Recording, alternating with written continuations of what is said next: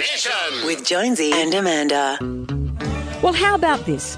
Our next guest is the only surfer, male or female, to win six consecutive world titles. Extraordinary. Mm. She's an Australian legend who's made it her mission to inspire others.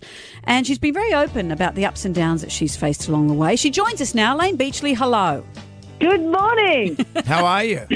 I'm good, Jonesy. How are you? Great. Have you been for a surf today? No, I'm just waiting to get off the phone and then I will be going And you'll be surf. straight out there. Are you one of those Right people. Layne, that has to surf every day? I am. Yes, I do. Well, and and if I can't surf every day, then I at least have to immerse myself in nature every hmm. day. It's a very grounding force. Layne, you've been, as I said, very open about some of your own struggles, and you've you've said that when you were eight, you discovered you're adopted, and and that created this drive in you to find love, which you equated with success, and and what a tough journey that was. Yeah, it seems to be a common denominator across all adoptees. We have this fear of rejection, and a lot of adoptees utilise that to to power them through life. And that became my catalyst moment when Dad said, "You're adopted," and he was very loving and nurturing. And I and I was adopted into a very loving family. But my dialogue or the the tune that I was that I was tuning into in my mind was that I've been abandoned and rejected and undeserving of love. And I thought, well, if I become a world champion, everyone will love me. Mm. And that's really what drove me to not only become a one times world champion, but a six times consecutive world champion. So, and then I went on to win my seventh one a couple of years later. So, do you have those moments where you think, if I wasn't adopted, would I be this successful?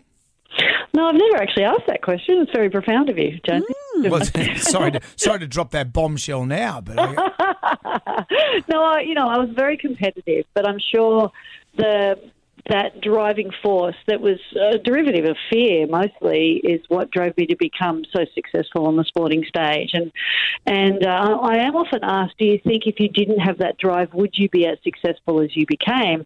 And I can honestly say yes, because I won seven world titles and I won six of them in a row, but five of them were won in a state of fear, and number one and seven were won in a state of love. And so I proved to myself that I can win with two different mindsets.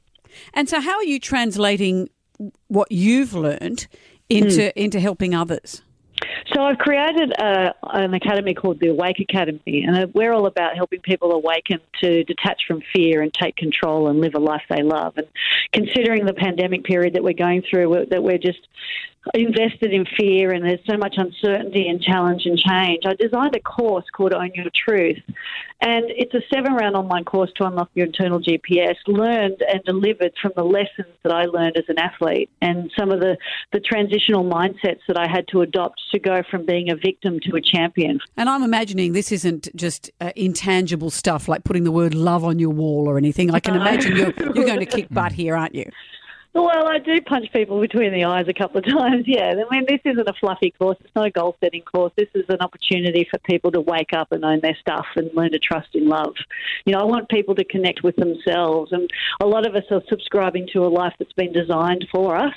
And so we're living by default. Whereas an opportunity to do this course and own your truth is that you get to detach from other people's projected expectations and opinions of you, establish your own, and then you design a life that you love.